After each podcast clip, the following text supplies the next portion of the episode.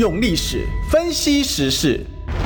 只要是个“外”，不分国内外，通通聊起来。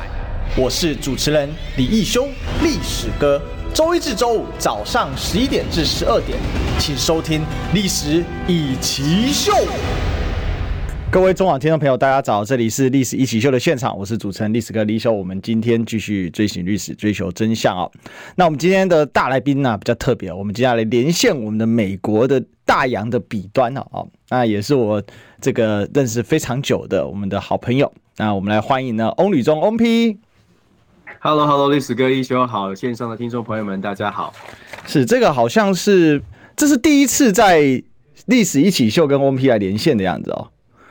第一次在中广的平台，没错。是是是，我们很欢迎翁 P 哦来到我们历史一起秀的现场啊、哦。那今天为什么找翁 P 呢？其实有一个很重要的要点啊，因为啊，这个就正如我的标题所下的啊、哦，这可以说是最美国的一届大选。为什么呢？我们可以看到啊，呃。这个候选人里面呢，主要候选人里面，这个正副总统搭配啊，副总统呢，好，真的是美国到不行啊，都曾经有两位曾经具有美国籍，还有呢，在美国有过进修的啊，这样子的一个经历啊，这个像是呢，呃，两位有美国籍的啊，过去有美国籍的一个是萧美琴嘛，那还有这个呃，民众党的吴欣颖嘛。那国民党籍赵少康呢，也是有这个美相当的美国的背景啊，那也在美国读书哦，那应该有工作过一段时间了。那在总统候选人部分呢，哈，我们也可以看到这个赖清德过去的短期在美国有进修过啊。那这个柯文哲虽然不算是有在美国进行过，不过，嗯、呃，整体来讲呢，哈，也是这个他待过一年了，对对，他有短，这应该算是有待过一年短期的。那只有侯友谊算是比较本土啊，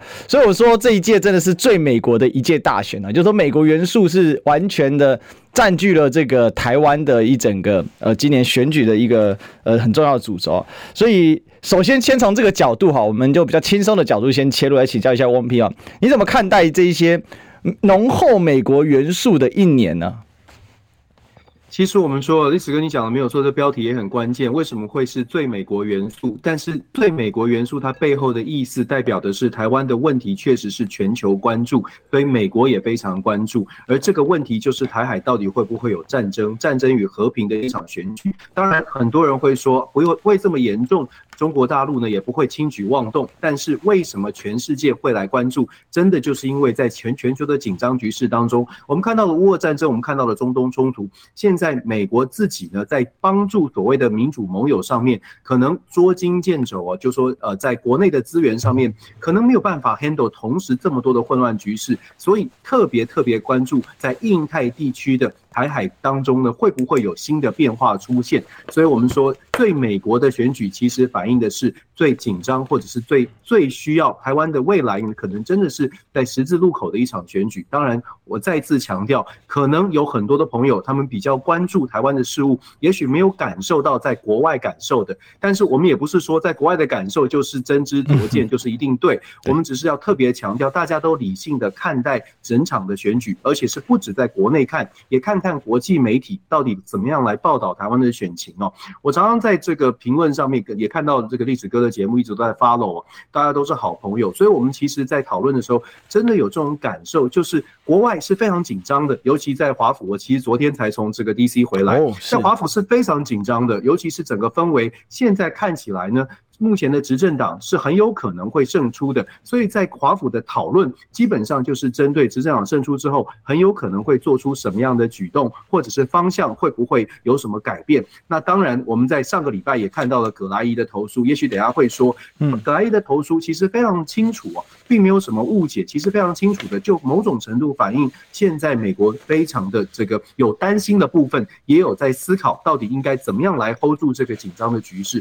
所以，对美国的选举，它背后的原因其实值得大家深思，不仅仅是好像这些人跟美国有关系，可是呃，主要的原因恐怕还是台湾自己本身哦，未来的方向跟安全，可能才是大家关注的原因。是我，我想翁 P 提到这个重点哦，其实刚才那句话真的很精髓哦，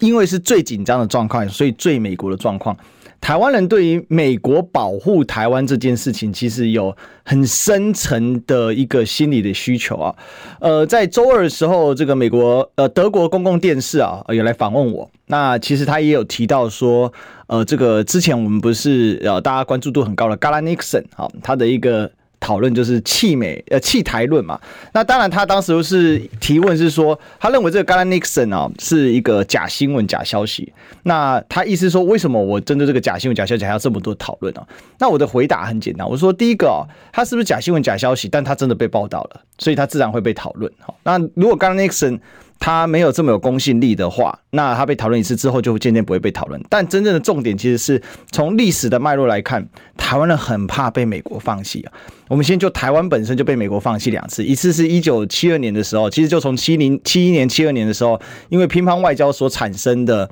呃二七五八号决议文嘛，那最终是以呃这个中华民国被。呃，退出了联合国嘛？当然，我们是以主动退出的方法。那整体来讲，就就是我们失去了联合国的议席啊。那中华人民共和国加入了。那在另外一个是一九七九年的时候啊，中美断交。那在现在就一般有时候又叫台美断交了哈，就是名词有所递迁。不过整体来讲，就是这两次。那另外还刚才讲说，如果就中华民国这个主体来说的话，那一九四八四九年的话，国民政府中华民国政府是直接被你放弃的啊。这件事情，蒋介石日记前阵子公布之后，我们都看到蒋介石很生气嘛。那怒骂马歇尔叫马夏尔啊，这个可气的要死啊！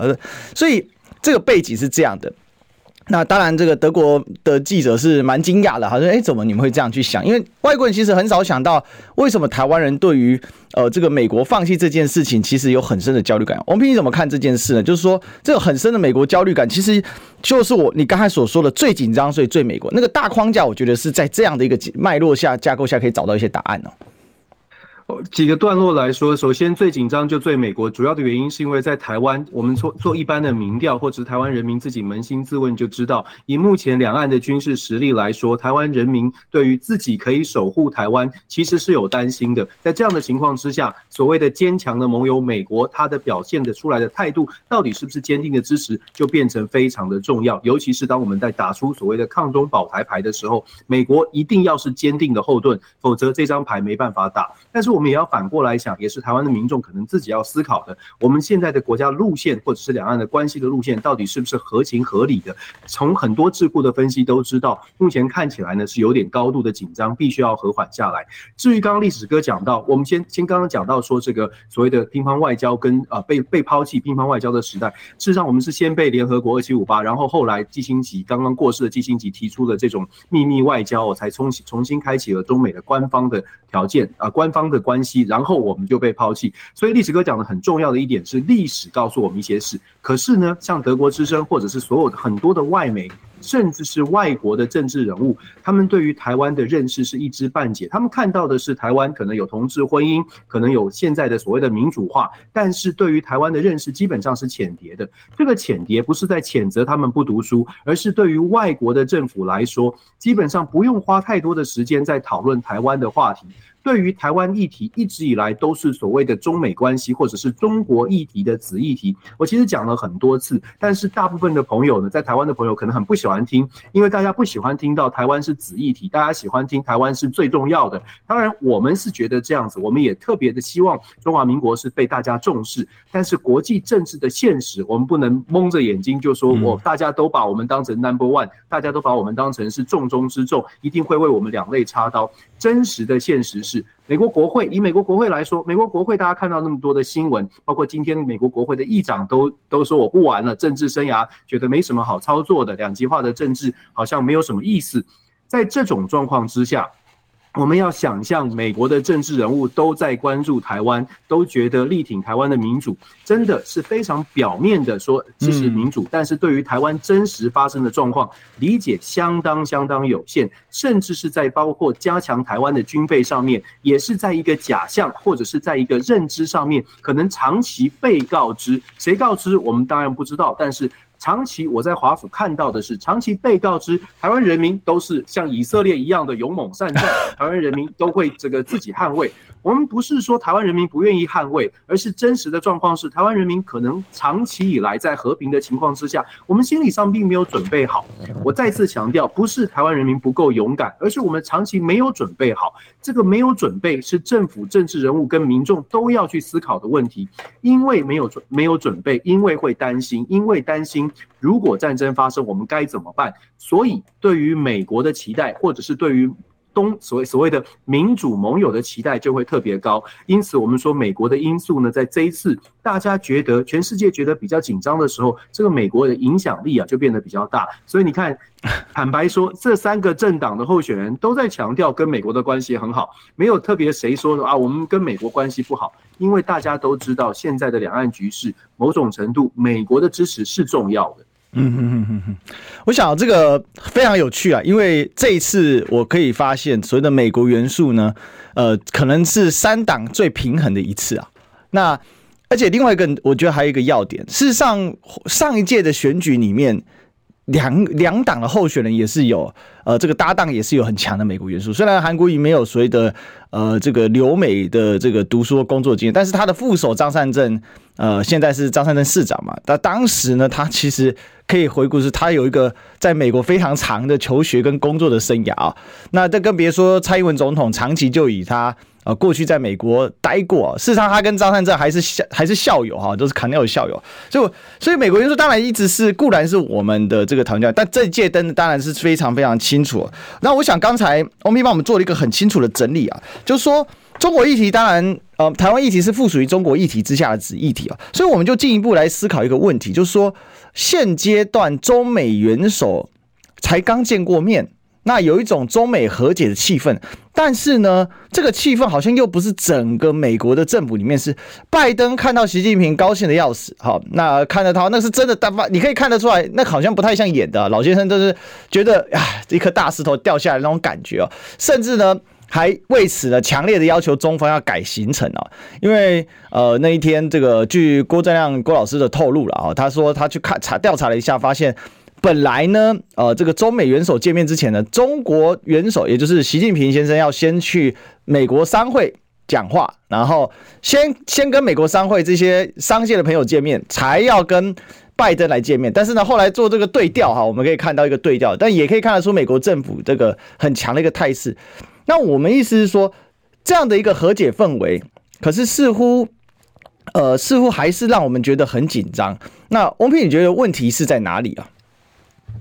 因为和解的氛围并不完全呢，就像你形容的，拜登政府虽然在现在感觉起来中美要赶快的稍微的把气氛和缓，用英文说就是 de-escalation，就是降低风险。问题是在美国目前整个气氛上面，对于中方，对于中国还是有比较大的反感在民间哦，尤其是共和党的部分，对于拜登，甚至对于拜登在 APEC 峰会以及最近习近平访问美国的这整趟行程，美国政府所表达出来的态度，从共和党的角度度来说，都是一都是一种示弱，都是一种太过太过软弱的这个行动。所以，我们说，拜登政府虽然在强调说中美要降温，可是呢，共和党强力的在拉扯的情况之下，导致民主党虽然就像历史哥所说的，虽然民主党看起来呢是要降温，可是因为国会的力量是很强大的，现在国会是强国会啊，强国会弱总统，所以导致现在呢，美国看起来到底是要对中强还是弱，有点好像在这个呃摇摇摆不定哦。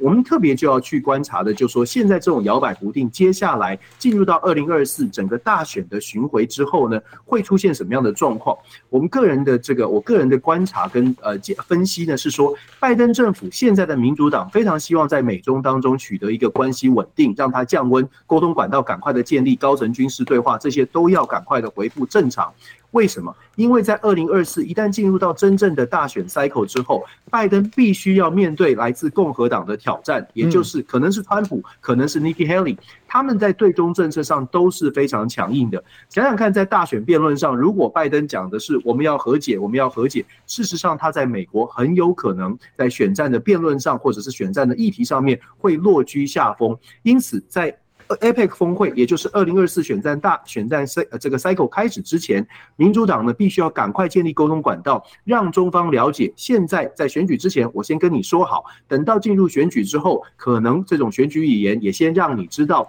接下来选举语言可能对于中国不会太友善，等于是先打一个强心针跟预防针。当然这是政治上面可能做的操作，我们不知道他们闭门讲讲了些什么事情，可是很有可能民主党目前打打呃。基本上的操作为什么要呈现这样的气氛？这是很重要的。那当然，就像我们所说的，二零二四年我们台湾在选举，二零二四年美国也在选举，所以美国的选举呢，现在今天晚上美国时间现在正在发生的就是共和党内的辩论了。事实上，议题上面也是围绕着全球的这个混乱的局势。那当然，共和党跟民主党是完全基本上是两极政治，完全不同的立场。这也导致我们现在看到的美中之间的关系，虽然拜登政府想要降温，但是未来其实不确定是很高的，不确定性很高。这也让台湾的选举变成更加的被人家注目了，因为美国的选举大家不确定很高。现在包括美国的媒体、美国的智库学者，甚至是政界都在想的是，都在看的是，那台湾的选举会选出什么样的领导人？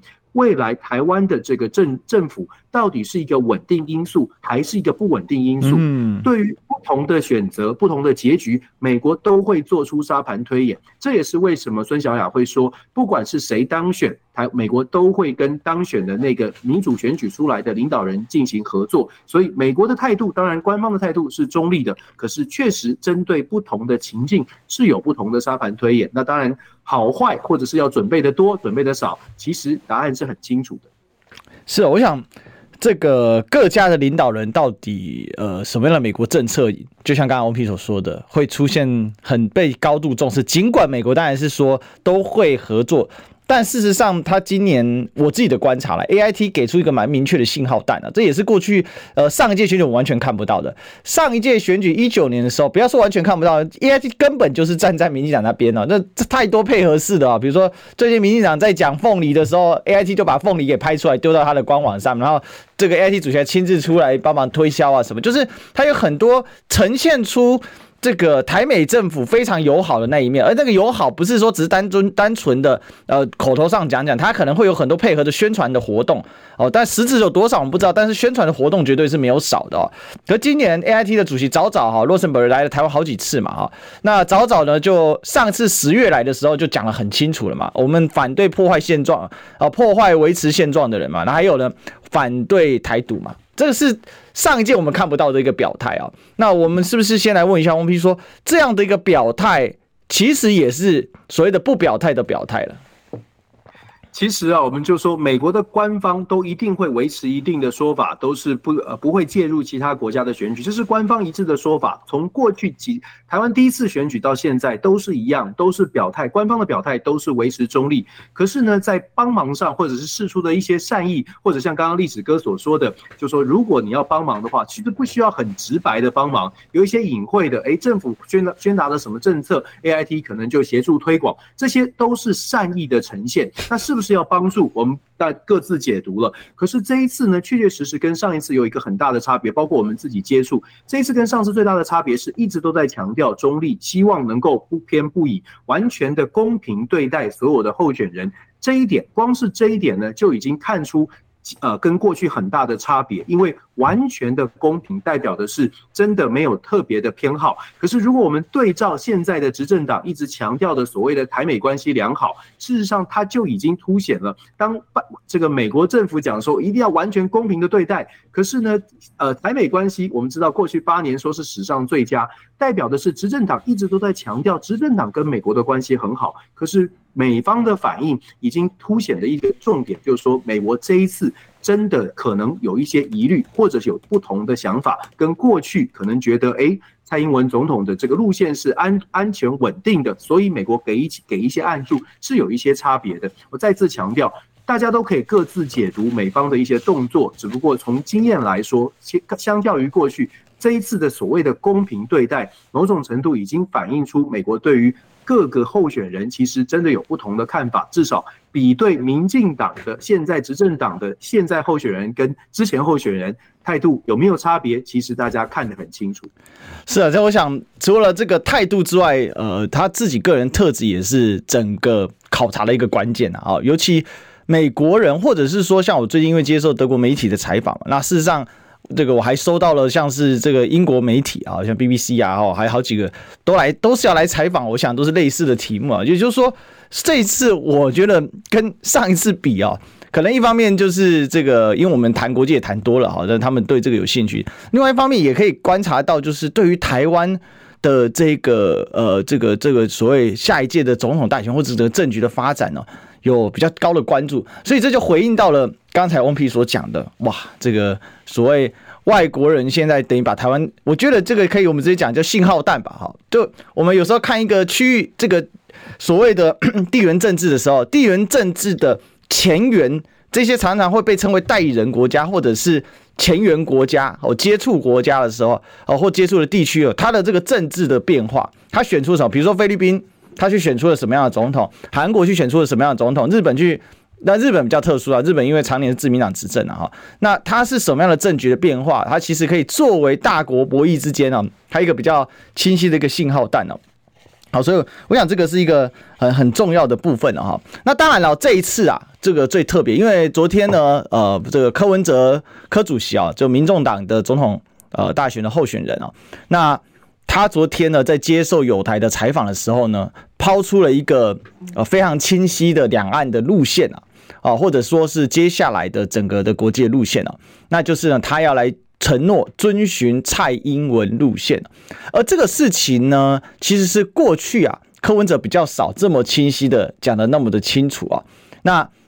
遵循蔡英文路线，就是遵循民进党路线嘛，好，那当然了，我想他为什么这样去陈述呢？好，这个后面还有一些猫腻，等一下我们来把这样的一个消息。好，给大家解读得更清楚。但我们先来解读一下我们的广告。好了，我们先进个广告。我关心国事、家事、天下事，但更关心健康事。我是赵少康，推荐每天中午十二点在中广流行网、新闻网联播的《听医生的话》。我们邀请到的都是国内数一数二的医疗权威，给你一个小时满满的医疗资讯，让你健康一把抓。除了收听以外，还要到 YouTube 频道上订阅 I Care 爱健康，按赞、订阅、开启小铃铛，爱健康三支箭，一件不能少。用历史分析国内外，只要是个“外”，统统聊起来。我是主持人李易修，历史哥，请收听《历史易起秀》。欢迎回来，这里是历史一起秀的现场，我是主持人历史哥李一修。我们今天继续追寻历史，追求真相哦。那我们今天线上的大来宾呢，比较特别一点啊。我们今天说线上哈，因为我们今天正在连线我们的美国，我们在连线我们的美国德州山姆休斯顿州立大学政治学系副教授，我们翁履中翁 P，，翁 P 好。Hello，易修好，线上的所有听众朋友们，大家好。是，那今天呢，哈，我们来跟翁皮多请教一下关于美国的一个问题啊。那当然，前一趴我们已经讨论完，这一次我们美国因素这么浓厚的一个原因哈。什么叫美国因素呢？就是说，我们这次的三组候选人里面呢，哈，除了大概侯友谊先生之外，几乎都有。这个美国的元素啊的连结，对，而且呢，可能都待超过一年以上。那有一些甚至曾经拿过美国籍啊，大概有中华民国以来，呃，这个应该说一九九六年的民选总统以来，大概也没有看过这么多曾经持有美国籍的正副总统候选人同时在场上哦的一个这个状况啊。那我们话说回来啊，我们刚才提到这个柯文哲哈，也就是民众党的总统候选人哦，白银的部分呢哈，那他呢提出了一个非常明确的啊未来的两岸政策。那我们来先来这个观察这个讲看一下柯文哲怎么讲哈。那柯文哲是在这个华视新闻的专访当中呢提到说啊，台湾跟中国大陆是否是敌对关系呢？那柯文哲说呢，正确的讲法是不要事先当敌人，但我们有自保能力。好，那保持跟大陆人民对台湾的善意是最安全的国防。那另外提到呢，两岸一家亲被抹红，柯文哲说这件事他很生气哦。二零一七年台北市大运，蔡英文能够用中华民国总统身份开出席开幕式，就是两岸一家亲换来的，不然蔡英文能够上台吗？那当然最重要的事情是呢，哈，他有提到一个状况，两岸政策部分呢，柯文哲说啊，维持现状是不得已的选择哦，台湾的现状是不可能独立，也不可能统一。在外交方面，还是会按照蔡英文总统的路线，至少两岸表达和善哦。好，那但他有提到国防的方面呢，哈。那总而言之呢，他是要在外交方面要回到蔡英文总统的路线。那我们知道蔡英文总统的路线就是这个所谓的四个坚持嘛，哈。那四个坚持里面有一个很关键的啊，就是坚持中华民国与中华人民共和国互不隶属啊，就是所谓的互不隶属之说。那当然啊，这里面就有两种解读，有人说这个叫做。这个蔡英文版的两国论哈，承继自李登辉的这个脉络以来，因为我们也知道蔡总统过去啊，这个在呃这个跟李登辉的这个路线上面呢，其实是多有这个叠合的哈。那他也担任过陆委会的这个我这个当当时也在陆委会工作过嘛，那咨询委员啊，后来当到副主委、主委啊，哈，所以他的路线上一直以上有被人家这个就认为说有承继所谓李登辉路线。那我们先来问一下王平，你怎么看所谓的？柯文哲在强调这件事情，就是维持现状虽然是不得已的选择，但是我会依循蔡总统的路线。但蔡总统路线在过去几年，尤其过去我们审视过去七八年的期间内，蔡总统路线事实上并不是像说他所谓的坚持的维持现状，而是两岸的现状确实实实在在被打破了。不可忽视的是中线的丧失。好，现在中线天天有军军机在那边飞。已经飞到我们台湾，已经不太报道了哈。但是你如果真的有上去查一下讯息，你就会发现天天飞，还有包括共舰也进入到十二海里，像上一次中美军舰进驻的时候，直接切进太平岛十二海里，或者是呢，我们也可以看到二十五海里的附近常态性的有共舰在附近哦进行所谓的超远巡弋的一个状况了。那这个可以说是现状被打破吗？还是说其实这也没有被打破啦？那另外蔡英文路线，柯文哲要来继续。承继承哦，依循蔡英文总统路线，你怎么看呢？哎、欸，我们现在哈这个呃现场这个收音有点这个这个跳掉了哈，我们请这个小编赶快帮我们做一个处理啊。OK，好，那我们 OP 的声音回来了，哎，好，我们一起请说。抱歉。首先，我们先要问的是，到底什么是蔡英文总统的路线？是亲美抗中保台吗？这个是蔡英文总统路线吗？那柯批是要延续这个部分吗？刚刚上一趴这个历史哥有问到说，这个外媒有谈谈到很多外媒都关注，而且访问他。其实我们现在发现一个状况，就是说很多的外媒呢，基本上都定调。会认为说在野阵营可能都是比较亲中，甚至如果在野阵营选举能够真的获胜的话，代表的是台湾的路线是朝向亲中的方向来前进，所以这是非常简化的。因为外媒对于台湾的认识是有限，我们特别的强调。对如何让外国的媒体真的，或者是外国的政治人物真正的去看到台湾真实的状况，在台湾的选民投给所谓的在野阵营，就代表是亲中吗？这一点呢，可能所有的人在接受访问的时候，可能都需要。特别去跟这个外国媒体去做厘清哦，台湾的选民早就不是因为所谓的所谓的亲中路线而做出投票，而是希望在和平跟战争当中和平的路线上面做出选择。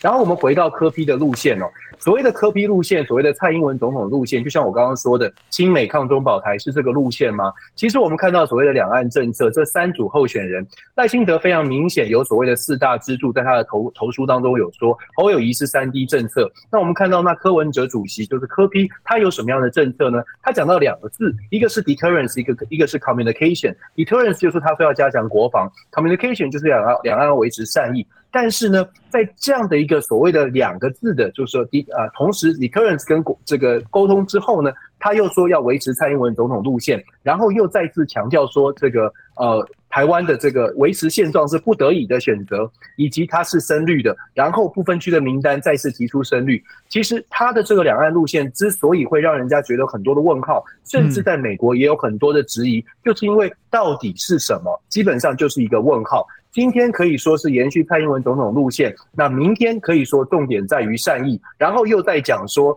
这个呃自己的路线其实是深绿，这点其实我们一直在讲，我们不得不说，传统的政党它虽然有很多令人诟病之处，不管是蓝跟绿，我刚刚特别讲了，赖清德有四大支柱，侯友宜有三 D 三 D 策略，其实都这都都都反映出什么呢？反映出这两个总统候选人他们。坦白说，都不会是这一次的三个候选人，都不是国际事务、国防、外交，都不是他们的专长，他们专长都不在这里。可是他反映出来的是背后的团队跟幕僚，所谓的政策的制定者，他有一定的智囊。不管你是说四呃四大支柱还是三 D，它都是一个完整的架构。可是柯文哲主席他的路线是他自己发讲出来的，没有经过完整的论述。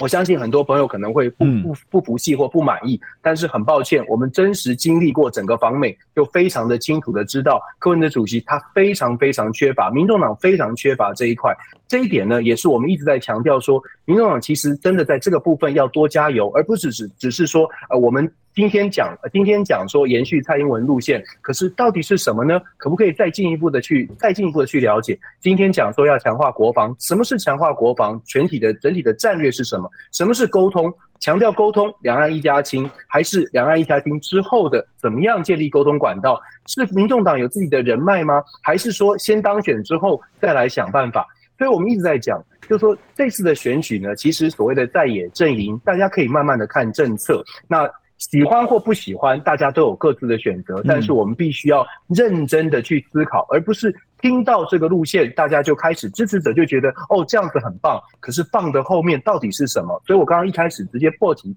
就是说什么是蔡英文总统的路线？蔡英文总统路线是访美的时候，美方告知或者是美方传递出来，蔡英文总统在过去八年，这是美国可以接受的路线。所以我们说这是延续蔡英文总统的路线吗？还是说他真的了解蔡英文总统的亲美抗中保台，就是民众党的两岸政策？我想呢，我们真的就事论事，很多的时候喜欢是一件事情，可是谈到治国，谈到国家的政策方针，事实上有很多的细节，也许民众，也许支持者都应该要想一想。当然，你还是可以继续的支持，但是支持的方式可能是要敦促民众党提出更明显的、更完整的策略。我想这个才是真正的帮助啊，所谓的台湾要做出改变了。好，我想进一步来跟翁 P 追问，因为翁 P 刚才提到一个关键哈，就是呃柯主席访美的时候，其实包括呃侯市长访美啊，其实翁 P 都有参与到。好，那既然这个部分您都有参与到，那我想进一步来问一下，是柯文哲的所谓的路线，在您访美就切贴身这个观，他他访美的时候您在美国嘛，好，所以你的贴身这些观察当中啊。呃，有清楚的让美国人了解到他的路线是什么。那他这一次所提出的蔡英文依循蔡英文路线这件事情，在他访美的时候有明确的提出来吗？因为过去过去柯市长其实对于两岸，对于呃所谓的美国，其实。他其实过去是敢于对美国提出一些他自己的质疑的啊，或者是他也有画过所谓的三角形嘛，只是说现在不用了啊。那还有所谓的九六共识来对于应对所谓的两岸的呃关系，做出一些解释啊。那另外也有比如说对 ECFA 的一些说法是认为要先通过监督条例啊等等，但是这很少有一个整体的图谱哦。所以这边来追问一下是那。您的贴身的观察，结合最近这些新闻哈，还有透露出一些讯息，还有你自己可能私底下一些脉络，那你怎么看？就是柯文哲的整个对美路线到底是在哪里？其实刚刚历史哥就讲到一个很重点了，就是什么是完整的图谱。我们刚刚特别讲了，为什么要特别讲说蓝绿两党有四大支柱，有三 D 策略。民众党的完整图谱是什么？这也是一直以来，就是包括访美的整个过程当中，我们都在建议，甚至是告诉他们说，美方尤其在华盛顿，他们不会想要听所谓的非常浅薄的所谓的理念，或者是民众党如何崛起，民众党如何带给台湾的年轻人希望。这不是美方看到，尤其是关键的智库或者是政策圈想要听到的答案。很可惜，刚刚历史哥讲到，重点就在于什么是完整的图谱。你要给我三 D，你要给我四大支柱，都大概知道你的整个的呃图像到底是什么。治国，尤其在国防外交上，我们不否认柯 P，当然他在市政建设，也许在国内的内政上面都有很完整的政策，但是光就国防外交这一块，确实在访美过程当中没有得到美方的这些呃决策圈，没有得到正确的答案，没有得到清楚的答案。这也是我们一直在强调的，就是说，民众党的朋友，当然，所有的支持者都可以自由选择。我再次强调，这是民主的自己自己选择。但是自己选择的过程当中呢，在收集的资讯，大家看到的是不是都是鼓掌叫好就可以？还是说你真的要去深深刻的思考，为什么？为什么？就说相对来说，好像今天讲一个，明天讲一个。你可以看到传统的政党，你。我再次强调，你可以说蓝说绿都不好，但是传统的政党呢，它在所谓的艰深的这个话题，尤其是对美的政策上面，是有完整的幕僚提供出一个政策的架构，然后死守在那个架构上。因为国防外交政策，它必须讲究讲究的是 consistency，美国也在看 consistency。那我们就回到这个关键了。大家会说啊，美国我不管美国，你也可以强调说哦，美国不重要啊，台湾的选票最重要。是的。美国你可以说它不重要，可是我们看看现在的状况，我们今天破题就在讲为什么美国的元素这一次三党都不敢任意的抛弃，或者不敢任意的去做一个挑战，因为大家都知道现在的国际局势来说，台湾海峡这个安全稳定是周边的国家都很担心，只有台湾在国内可能觉得没有关系，还有未来还很长的时间可以慢慢思考。到底谁对谁错？我们不敢说。我们最麻烦的是说，现在在倡议和平的人呐，可能都会被觉得是亲中，或者是被被被觉得是软弱的。那问题是，倡议和平的人完全不会有任何好处哦。历史哥倡议和平不会有任何好处，因为我们希望的是战争不要发生。对，那怎么样？我们我们这个这个倡议呢？其实我们是最希望被打脸的。被打脸的意思是战争不会发生。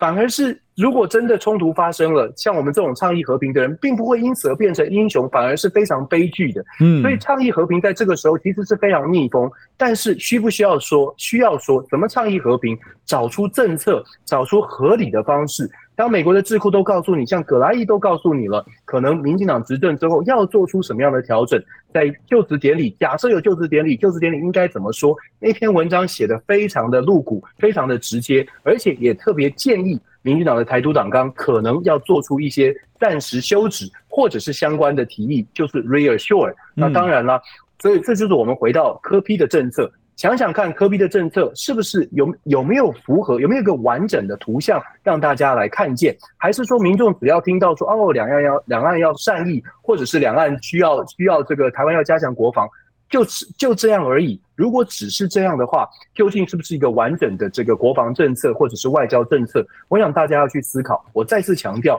大家可以自由的选择，可是民众必须。在做批判性的思考的时候呢，不是只有批判，要思考。哦，不是只有批判要思考哈，批判就是对问题的解构啊，思考是对问题设法去提出答案。我想这个是很重要的一个部分了，因为欧米刚才其实一直尝试在告诉大家，呃，这个问题跟答案它是必须要连在一起作答的，呃如果只有针对问题，然后解解解构问题。那这样子是得不到答案的。好，就是这些在我们在讨论的时候有很多这样的状况。当然，在全世界上也兴起了这种所谓的川普风嘛。好，我们也可以看到最近阿根廷也出了阿根廷川普啊，荷兰也出了荷兰川普啊，所以可以看到川普风。那川普风的呃所谓的这种政治人物，他有两种特质嘛，一个就是当你丢问题给他的时候，他就解构问题嘛。那另外一种方法呢是。他呢，给你一个粗暴的答案，那那个答案呢，能不能做成不知道，但听起来很爽啊。这种就是这个全球的这种民粹，那这种民粹它不见得是右哦，左也会有民粹哦。其实左翼右翼都有民粹，但只是他这种解决问题的方法不一样，好像所以这个也是我们今年在选举的时候，当然我们今年选举并没有出现所谓的川普式的人物啊，这我们必须要这个直白的讲，没有一个候选人是真正的像是所谓的川普式的这种人物被全世界贴上川普这样，但是他所背后所引申的寓意就是。现在的选民对于政治人物的耐性是大幅的下降，对于传统的建政治结构是很不耐烦的。所以我今天在跟 O P 连线之前，我也当然就是这个看了一下 O P 脸书啊，那你之前也谈到，就是美国的前众议院议长啊，这个被罢免的麦卡锡啊，这他呢，这个说我不干了哈，为什么？因为其实他干。对他大概有点心灰意冷了哈，不过我们对广告不能心灰意冷，我们先进个广告。预备，二九三十。哎哎哎，三爷，你在算什么啊？我的剩三十万，什么时阵会到啦？中广新闻网 YouTube 频道即将要迈向三十万订阅喽！在这里，我们有最全面的新闻，最犀利的分析。现在就打开 YouTube 搜寻中广新闻网，按下订阅，开启小铃铛。陪我们一起冲向三十万订阅吧！用历史分析国内外，只要是个“外”，统统聊起来。我是主持人李一修，历史哥，请收听《历史以奇秀》。欢迎回来，这里是《历史一起秀》的现场。好，我们今天的大来宾呢，是我美国德州山姆休斯顿州立大学政治系副教授翁吕中翁 P。Hello，历史哥好，线上的听众朋友们，大家好。好，那我刚才看了一下我们的这个聊天室的一些朋友啊，那因为刚才在广告期间的时候，我也做了一个比较简单的陈述啦，就是说，其实因为长期两岸跟国际的这个问题，它是一个非常非常长期的问题啊。呃，我这边先讲一个我简单的态度了哈。很多人都说统独是假议题，哦我跟大家说，在选战操作里面，它确实是个假议题，但是它是无可回避的真命题。哦，今天不是你把眼睛盖起来哈，那两岸就会消失。你转过身，你的影子就不是你的。好，这一点我们先有一个基本的态度了解啊，因为争论这个没有什么意思嘛。那回过头来呢，刚才我在广告期间跟呃网友们在对谈的哈，也欢迎我们空中的朋友哈，中广新闻网空中朋友加入我们的 YouTube 中广新闻网的频道。我们最近在冲进三冲刺三十万订阅啊，那最近订阅涨得非常快，也感谢大家的支持啊。那我刚才就看到这个有这个朋友在说，哎，历史哥的解释啊，你的这个解释是一刀切啊？什么一刀切呢？其实不是一刀切，而是说蓝绿，我是顺着刚刚翁 P 的话讲的，蓝绿是一个非常清楚的脉络框架，长期就这样。他他的对他的他的方法很简单，绿营就是亲美远中，好，我们不要到抗中，我们就说亲美远中，这是很清楚的。那蓝营就是这个。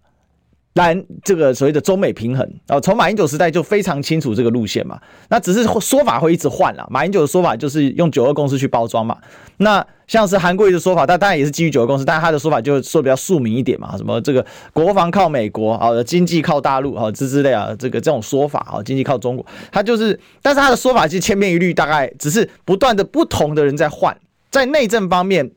每一次上来的总统候选人或者是国民党领导人，他可能会有不一样的方针脉络跟侧重的重点，但在两岸跟国际这个大框架之下的时候，它大概是有个很稳定的一个脉络。那民进党也是这样，只是它差别在于说，在与这个亲美远中，还是到亲美抗中，或者亲美仇中，哈，它有一个程度上的落差，哦，是这样差别在这里啊。所以呢，这边呢，那为什么刚才讨论这个？因为这不是一刀切，而是。民众党这个要接受一个讨讨厌跟挑战啊！那最后几分钟，我们来好好的请 O P 来帮我们观察一下，就是说这个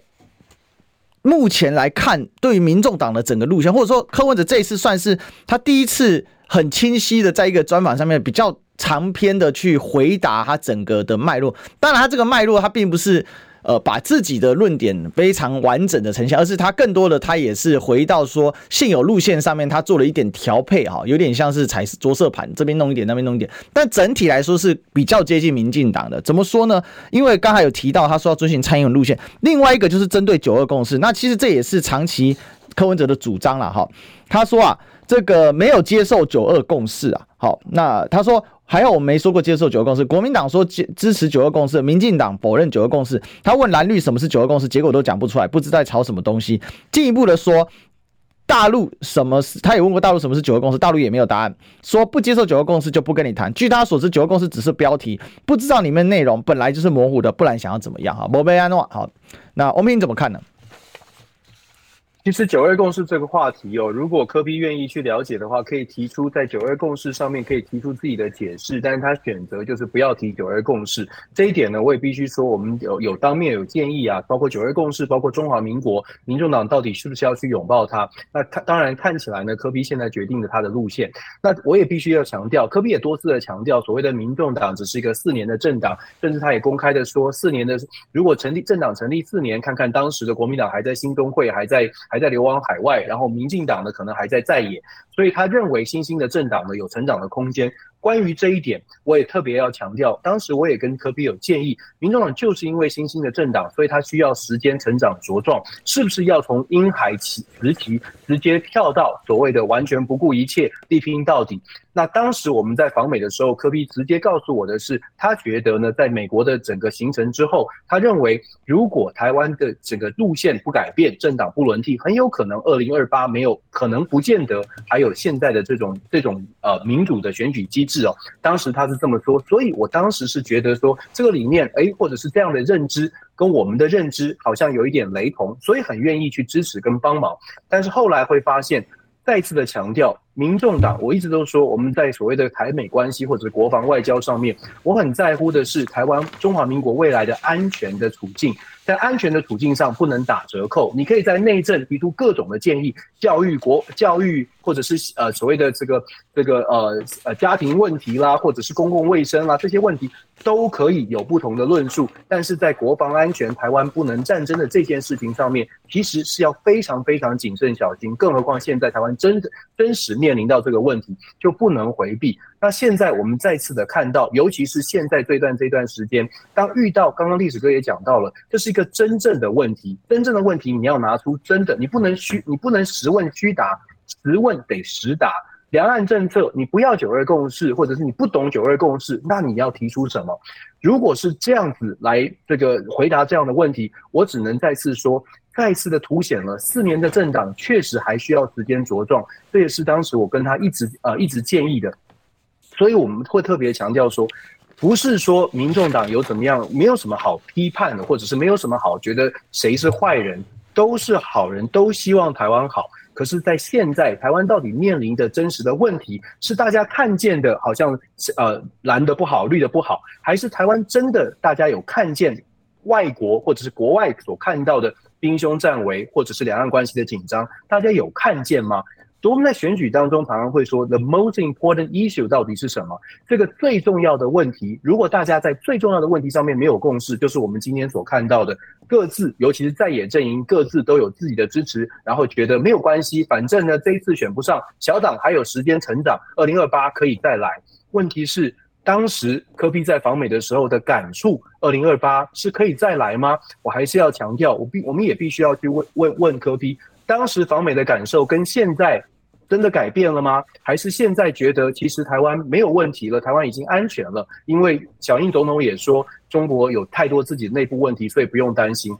我们一直都在强调，我们很希望有一个制衡的力量。第三党不不坏呀，有制衡的力量很好啊。可是第这个第三党，他要如何能够真正发挥实力，真正有制衡的力量？这一点，我不管是面对柯 P 本人，还是面对所有的群众，我都是讲一样的话。当然有大家有不同的意见，可是我觉得该说真话就要说真话。我们的中华民国，我们的台湾面临的处境，究竟有没有危机，或者究竟方向对不对，有没有必要需要政党轮替？我想这个是所有的朋友必须要去思考的。如果你觉得你心中心已定，没有关系；但是如果你觉得，哎，好像。还有一些想要了解的，那可能大家可以多多想一想。我想民众党确实有很多的潜力，可是这个潜力需要时间跟需要机会，这也是一直跟他们建议的。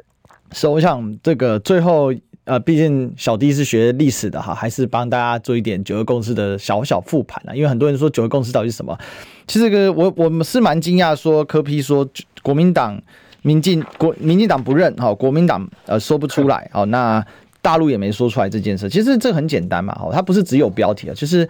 九二共识就是一个两岸要政治修兵来处理事务性的一个问题，那以便于两岸的交流，而这个交流会带来和平，但是它的一个大架构前提就是两岸同属一中，或者说所谓的一中原则，而在台湾方面，我们称我们自己我们称为一中各表，哈，就我们各自表述。对岸呢是一周没表，我不跟你表述，好，但是他现在建县区域，他也想表了，好，那整体来讲呢，那这个背后的背景是什么？你必须要成立一个，成立一个历史背景，就是两岸是一个未完的答案，什么未完答案？就是两岸讲白就打内战嘛，然后打到现在还没打完，所以民进党想跳脱的时候，就回到那个徐家清他当时副秘书长的一个说法，就是那是你国民党跟共产党在打仗，他他要从原则上否定掉内战这件事啊，那这样子就不会有一周嘛。哦，就这样讲就结束了，好，就一分钟，好，一分钟，所以没有这么难，好，但是想理解的了就很简单啊，不想理解就很难，这、嗯、这我想这是一个很关键哦。那大概最后三十秒，我们让翁 P 帮我们再做一点补充吧。我想就像补充你刚刚说的所谓所谓的九二共识，确实不困难，而且我再次说嘛，就是说九二共识，既然你觉得它是一个不委婉的答案，或者是不是很明确的定义，那你就应该提出定义啊。你可以有一个新的说法，就像科比曾经想要试图做九六共识，但是没有成功，原因就是因为过去的所谓的一一中各表这样的一个论述呢，可能在目前的框架之下，目前的国际局势之下，没有办法突破。作为国家领导人，真的真的必须不只是提出问题，要拿出政策。